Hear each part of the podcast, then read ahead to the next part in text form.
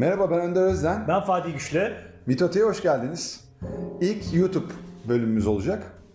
117. bölüm. Fatih. 117 mi oldu? Evet yani tebrik. Maşallah. evet hakikaten öyle. Ee, bugün kendiniz olma alışkanlığı kırmak isimli bir e, bölüm çekeceğiz. evet. E, bu aslında Joe Dispenza'nın Bir kitabı. bir kitabının adı. Fakat Joe Dispenza'ya ben o kitabı bitirdim. Sen de okuyacaksın onu. Evet. Oradan bir takım alıntılar yapabiliriz. Ama aklımız her zaman olduğu gibi bambaşka kaynaklardan ve e, elde ettiğimiz birikimlerden itibaren e, farklı yorumlar yapabiliriz. E, ben şöyle bir yine giriş yapayım istersen. Yani kendiniz olma alışkanlığı kırmak demek çok özetle bugüne kadar aslında e, bilinçaltınızda işlenmiş oradaki işletim sistemini oluşturan e, eski benliğinizi veya mevcut benliğinizin e, düşünce, davranış ve duygu kalıpları aslında. O kendiniz olma alışkanlığı yaratan bütün bu kalıplar bir noktada e, hayatınıza blok, blok, blokajlar örmenize neden oluyor ve bunu bir şekilde kaldırmanız gerekiyor ki ileri doğru e, adım atabilin. Evet. Ve hayatınızı istediğiniz istikamette değiştirin. Hatta dönüştürün mümkünse. E, bunun için e, en önemli şey aslında e, e, nörokimyamızı değiştirmek. Bu aynı zamanda nörolojik bir hadise. Yani beyinde e, ki bir takım e, nöral ağlar aslında her bizim e, düşüncemizin karşılığı olan bir ve onun sonucunda olu- e, e, içine girdiğimiz davranışın karşılığı olan bir e, sinaptik bağlantı var beynimizde. Nöral ağlardan oluşan. Evet. Ve bu nöral ağlar aslında bir, bir şey ifade ediyor. Yani o davranışın tekrarı sonucunda güçlenerek e, ağ örüyor, o ören bu nöral ağlar e, bizi belli şekilde e, davranmaya ve hissetmeye e, zorluyor. Evet. Ve o işte beden e, duyguların dilidir diye bir şey var, cümle var. E, Joe Dispenza'nın kitabında. Evet. Dolayısıyla aslında bedenimizde bir takım duygular e, var. Ezberlenmiş duygular, bedenin ezberlediği duygular ve bunları e, yine evrim teorisi açısından bakarsak bizi korumak amacıyla e, tutuyor e, hafızasında ve bu Alice Miller'ın Yetenek Çocuğun dramında da vardı ve Beden Asla Yalan Söylemez kitabında da vardı. E, onları hayatımızda bizi korumak amacıyla e, ve hayatta kalmamız amacıyla e, tekrar etmemizi istiyor. Ve o konfor alanının aslında elementleri haline geliyor. O nöral ağlar, o düşünce, davranış kalıpları, hisler. Ve bunlardan bir şekilde e, işte çocukluğumuzda edindiğimiz, hep bizim önceki bölümlerde de bahsettiğimiz gibi bir takım şemalar, işte terk şeması gibi, haklık şeması gibi, duygusal yoksunluk gibi, efendime söyleyeyim, e, haklılık şeması gibi, yüksek standartlar şeması gibi, ba- bağımlılık e, şeması gibi bir sürü şema ile birlikte hayatımızı belli bir istikamete sokuyor. Ve bu istikametten biz ne yazık ki e, bu hem nörolojik e, şeyi sistemi yani biyolojimizi anlamadan, anatomimizi öğrenmeden e, ve kendimizi daha mindful, bilinçli farkındalıkla gözlemlemeden ne yazık ki e, çok da fazla tespit edemiyoruz.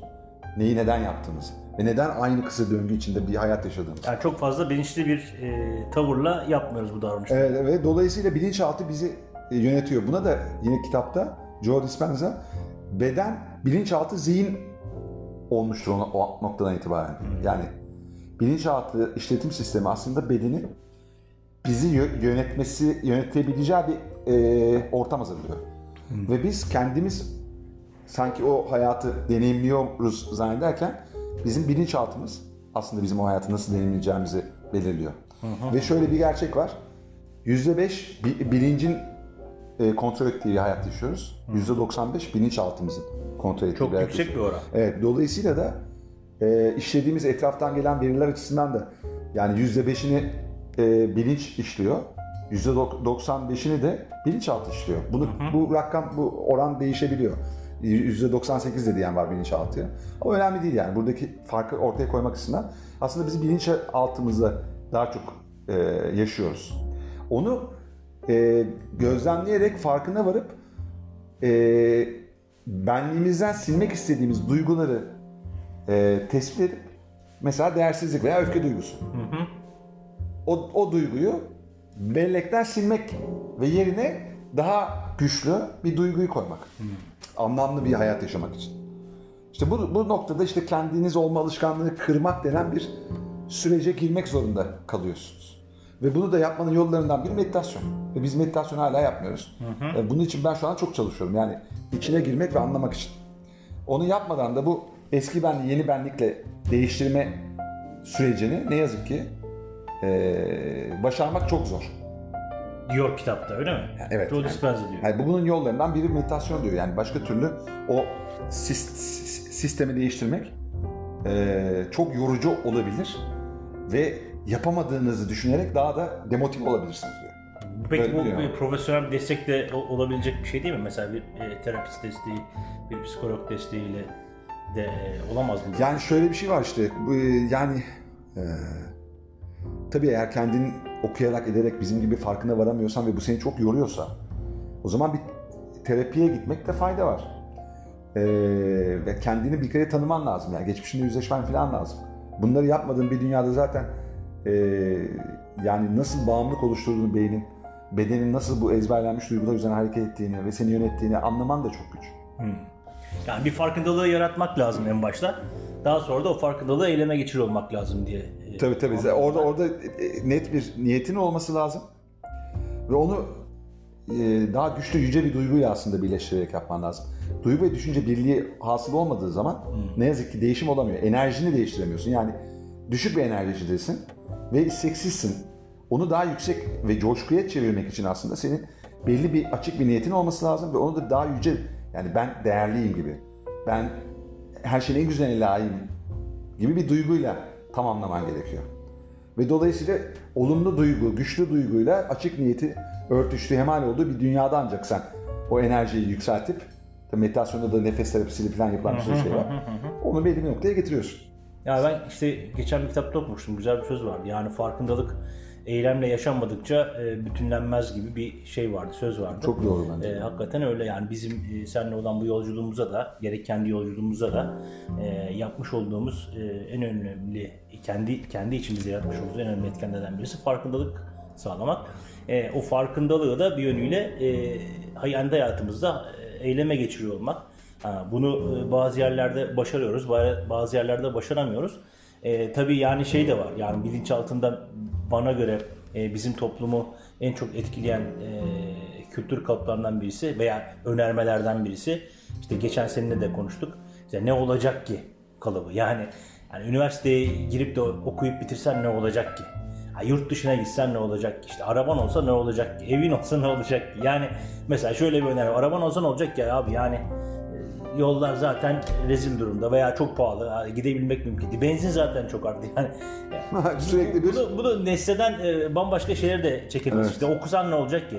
Hani bu ülkede eğitim alsan ne olacak ki? Yani ne olacak ki kalıbı e, o kadar yaygın ki bizim toplumumuzda. Yani e, insan istediği şeyi yapmak konusunda kendini suçlu hissediyor Evet, ve doğru. e, ve umutsuz bir bakış açısı geleceğe yönelik e, elde ediyor.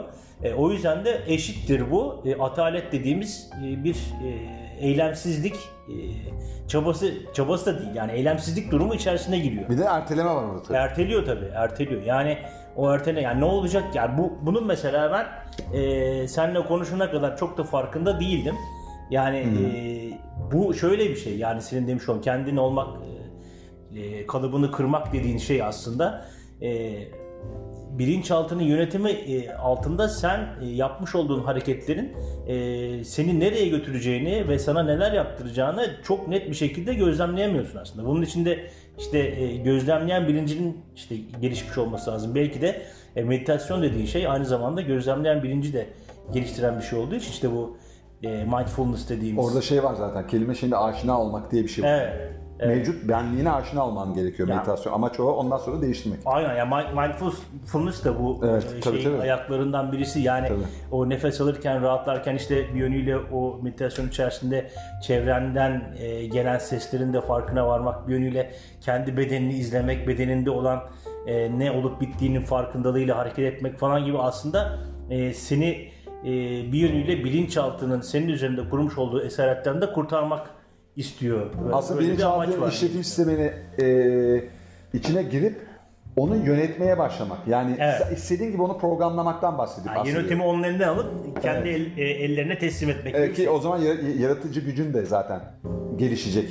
Onu sağlayacak bu sana aynı zamanda. O zaman e, benim e, yıllardan beri işte spiritüel kitaplarda okudum aslında insanlık körlük içindedir terimi de buradan do- doğrulanıyor gibi görüyorum. Evet. Yani aslında baktığımızda e, bu- bunların farkında olmayan birçok insan şu anda e, bilinçaltının e, yönetiminde. Yani yani e, %90'ımız Mitoten'in e, e, bizden öncekilerin yapmış olduğu toplum düşünün esaretinde e, yaşıyor. E, işte Doğan Cüceloğlu buna e, hapishane diyordu.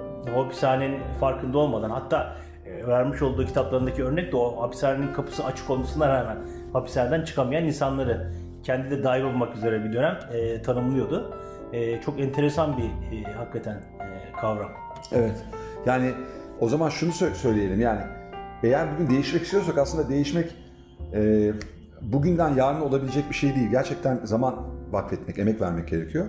Ve ben bu yıl itibariyle, 2022 yılı itibariyle şeyi daha da fazla. Yani beyinle ilgili bir sürü kitap okuduk. Incognito vesaire bir sürü bi- bilinçaltıyla da ilgili kitaplar okuduk bugüne kadar ama e, şeyi tam vakıf olamadığımı ben görüyorum. Yani burada bizim e, beynimizin yani nörolojinin, e, neuroscience ya da nörobilimin ve bizim e, anatomimizin, e, fizyonomimizin ve işte biyolojimizin ne kadar aslında etkili olduğunu. Ya mesela şimdi kendiniz olma alışkanlığı dediğimiz şey içinde o hani mevcut benlik şöyle işliyor aslında biraz. Ondan, ondan da bahsedeyim istersen. Tabii. Yani biz belli hareketleri tekrar ettikçe veya belli şekilde düşündükçe bu da çarşı çarşısal bel- bellek diye bir bellek de var aynı zamanda. İşte örtük bellek, açık bellek falan e, bir sürü Çarşımsal bellek var. bellek. Çarşımsal bellek diye bir bellek var. Yani belli bir kişi yer ya da durum içine girdiğimizde veya o kişiyle karşılaştığımızda otomatik olarak 10 yıl e, e, geçmiş ol- olsa bile arada Bir de o kişiyi hatırlıyorum. sen o kişiyi gördüğünde veya bir yere gittiğinde o kişi hatırlıyor ve o kişinin sende bıraktığı izleme veya o hissi, duygu yeniden yaşıyorsun. Ve düşünsel boyutta yaşadığın her şey aslında bir his yaratıyor, bir duygu şeyi yaratıyor. Ve bu duygu senin e, bedeninde belli e, hormonları harekete geçiriyor. Ve bu hormonlar işte peptitler bilmem ne denen e, bu hormonlar e, seni o hissettiğin duygunun tam karşılığı olacak şekilde e, vücudunda bir tepkimeye yol açıyor. Kimyasal bir tepkimeye yol açıyor. Yani zihinle beden bir birlik içerisinde. Evet, aynen öyle. Birbirinden ayrı Aa, ayrı değil. Birbirini doğrudan etkiliyor tamam mı? İlla bir şey yapmana gerek yok. Hayal ettiğinde de veya işte stres tepkisi de öyledir yani hiçbir şey yok. Sen ruminasyonla varsayımsal olarak onu yaşıyormuş gibi hissedecek noktaya kadar getirirsin. Stres Ve, hormonlarını ve, salgılatırsın o devam eder ve sen onu sürekli yaşadığın zaman zaten bağışıklık sistemini, kardiyovasküler sistemini falan hepsini etkiler. Günün sonunda bu olayda tekrarlarla oluşan bir şey var. Ee, bu hücre telomerlerinden bahsetmiştik ya Evet. Spotify'daki bölümlerde. Onlar kısalıyor. Dolayısıyla hücrenin e, reseptif alıcı kısmı e, hücre zarındaki o alıcı bölge artık o şeyi e, dopamini mesela endorfini, dopamini artık eskisi kadar e, ondan fayda sağlayamıyor. Dolayısıyla daha fazla dopamine ihtiyacı oluyor, endorfine ihtiyacı oluyor. İşte bağımlılık dediğimiz hadise böyle oluşuyor.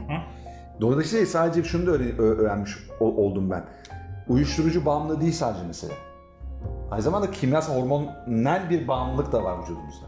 Bunu anlamak çok önemli. Kendinizi olma alışkanlığını kırmak için o hormonal bağımlılıktan da kurtulmanız gerekiyor. Dolayısıyla bu duygu beden, e, düşünce duygu döngüsünü kırmadan, onu pozitife çevirmeden sürekli bir bağımlı gibi yaş- yaşamak zorunda kalıyorsun. Ve beden senden bunu istiyor, aşeriyor adeta bunu. Ve dolayısıyla sen bunu yapmak zorunda kalıyorsun. Yani kendini sabote ettiğini düşünelim. Çok düzgün birisin. Bir olay seni tetikliyor ve sen inanılmaz öfkeli, hatta hiddetli bir şekilde davranıyorsun ve hatta karşı tarafa e, sözel ya da fiziksel tacizde bulunuyorsun. O noktada sen işte neden onu yapıyorsun? O self sabote edişe neden gidiyorsun? Çünkü vücudunun senin belli bir döngü sonrasında o hormonu salgılamaya ve o, o bağımlı olduğu e, şeyi, duyguyu hissetmeye, sana hissettirmeye ihtiyacı var. Bu senin daha önce okumuş olduğun Gölgeyan'la ilgili kitabı da e, anımsatıyor sanki bana. Yani o yaratılmış bir gölgeyan var. Tabii onlar gölge enerjisi. Şimdi ben tabii o, o başka bir perspektiften onu ele almak e, mümkün. Ama yani o bağımlılığı ben anlatmak istiyorum. Yani orada sen mesela diyorsun ki sen diyorsun e, işte eroin bağımlısın diyorsun. Onu söyleyen aslında bağımlı. Hani Gabon şeyi vardır ya kitaplarında e, vücudunuz hayır diyorsa da hem de en son İstanbul'da gittiğimiz o e, şey seminerinde de bağımlı olmadı düşünen var mı diye sordu. Kimse elini kaldırmadı. Kaldıran olduğunda da bir şeye bağımlıyız Hayır bağımlısın çünkü hayır bağımlılık dediğin o stres hormonları zaten bağımlılık yaratıyor sende. Ve bunu, bunun bu biyolojik bir açıklaması da var. Demin onu izah etmeye çalıştım biraz basit bir şekilde. Dolayısıyla sen ona bağımlısın. Bunu bir kere anlamamız lazım. O bağımlılıktan sen kendini kurtarmadığın sürece tamam mı? O kadar boşluk içinde hissediyorsun ki o kadar anne baba şefkatinden uzak özellikle annenin kucağından uzak büyümüşsen onu hissetmek, kucaklandığını hissetmek, onaylanmak için sen nasıl eroin e, kullanıyorsan, kullanabiliyorsan Belki de unutmak için. O- İçinde de e, etrafa saçtığın e, terör ve o terör sonucunda insanları sindirmen, korkutman, hiddetli davranışların da sana aynı şeyi veriyor. Doyumu veriyor. Eroinin verdiği. Yani orada bir şey yaratıyor sende. Güç yaratıyor. Gücün salgıladığı o adrenalin aslında bir noktada seni hani adrenalin junkie diyoruz ya.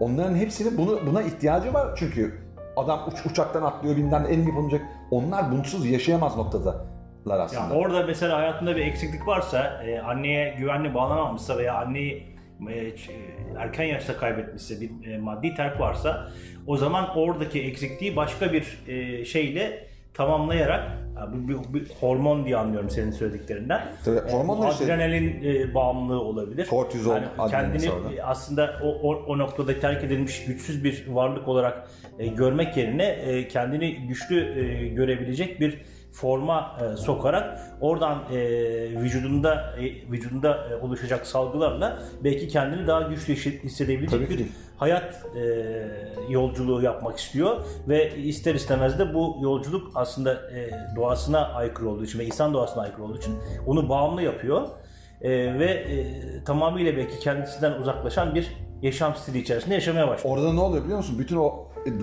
davranış kalıpları bilinçaltında programlanıyor. Evet. O işletim sistemi dediğimiz şeyin içinde programlanıyor. Dolayısıyla beden de bilinçaltı oluyor. Bilinçaltı da beden oluyor.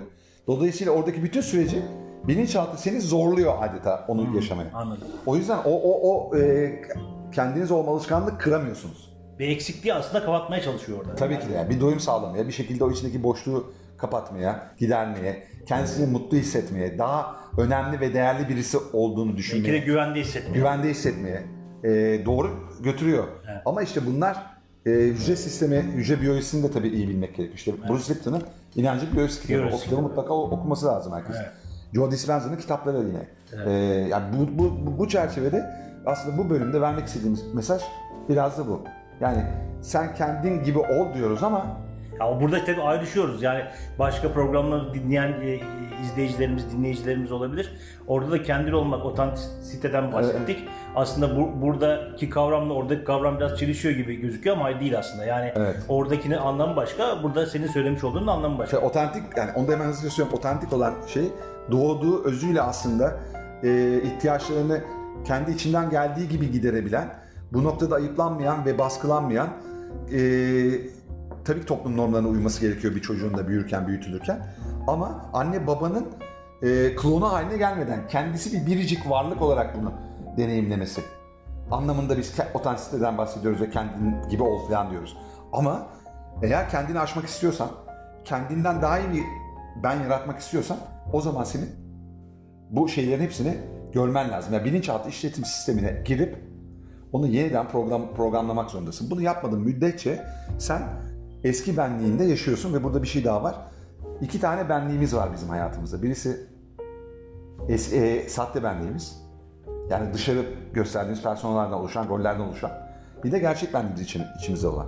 Bu ikisi arasında bir Bilen uçurum. benlik, bilinen Bilen benlik gibi evet bravo. İçi, arasında bir uçurum var bunların ama.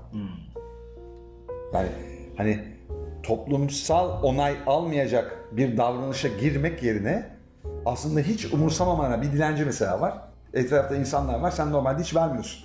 Kimse yokken etrafta. Ama başkaları bakarken tanıyan da varsa Ha anladım. yardımsever gözükmek için yapıyorsun mesela. Evet, doğru. Orada gerçek benliğinde davranmıyorsun. En basit anlatımı. İnsanlar da seni çok yardımsever, gör- yardımsever görsün. ve insanlara yardım ediyorsun da ama içinde hiç öyle düşünmüyor ve hissetmiyorsun. Evet. Şimdi oradaki o uçurumu kapatmadan da sen kendiniz olma alışkanlığını kıramazsın. Hmm, anladım.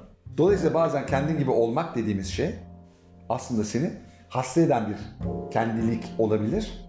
Buna farkına varıp bu anlattığımız çerçevede işte Joe Dispenza'nın kitaplarını okuyarak, Bruce Lipton'un kitaplarını okuyarak falan eee, dönüştürülebilir diyoruz. Buradaki mesajımız Ya bu. aslında senin anlattıkların bana Mevlana'nın bu meşhur sözünü hatırlattı. Yani ya göründüğün gibi ol ya da olduğun gibi görün aslında. Evet. Yani e, bilen benlikte bilinen benlik veya senin e, deyiminle sahte benlikte gerçek benlik arasındaki uçurumun e, bir şekilde bu sözle e, bu söze uygun olarak davrandığımızda kapatıyoruz Tabii. diye e, anlıyorum ben. O, o zaman da sen olmak istediğin gibi bir insana dönüştürüyorsun Anladım. kendini. Öylelikle bir uçurumda kalmıyor. Kalmayınca o işte bilinçaltı işletim sistemi de otomatik olarak değişiyor aslında baktığında. E, Tasavvuftaki insanı kamil denen e, Oraya doğru gidiş tabii. Oraya Yani doğru bizler, gidiş. bizler Evet. e, oraya doğru hayat boyu öğrenerek devam bu hiç, hiç bitmeyecek bir yolculuk zaten. Bitmeyecek. Ben öyle tamamlanmayacak bir süreç evet. Evet, valla 20 dakikada bu rekor kırdık. Evet doğru. Bizim podcast bölümlerimizde çok daha uzun e, bölümlerimiz var. Evet 50 dakika. 50 bir saat. dakika, 1 saat, 45 dakika evet. E, sanırım YouTube için biz bunu biraz daha kısa tutacağız. Bazen 30 dakikada olabilir. Ama e, hakikaten konular derin.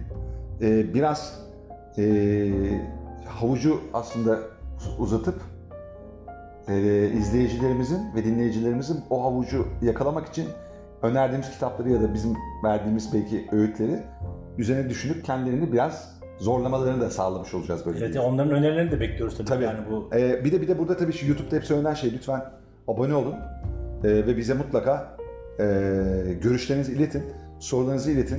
Ee, çok daha etkileşim yüksek bir e, platform YouTube. O yüzden e, buradayız zaten. buradayız. E, lütfen abone o- olmayı ve tıklamayı unutmayın. Kendinize çok iyi bakın. Hoşçakalın. Hoşçakalın.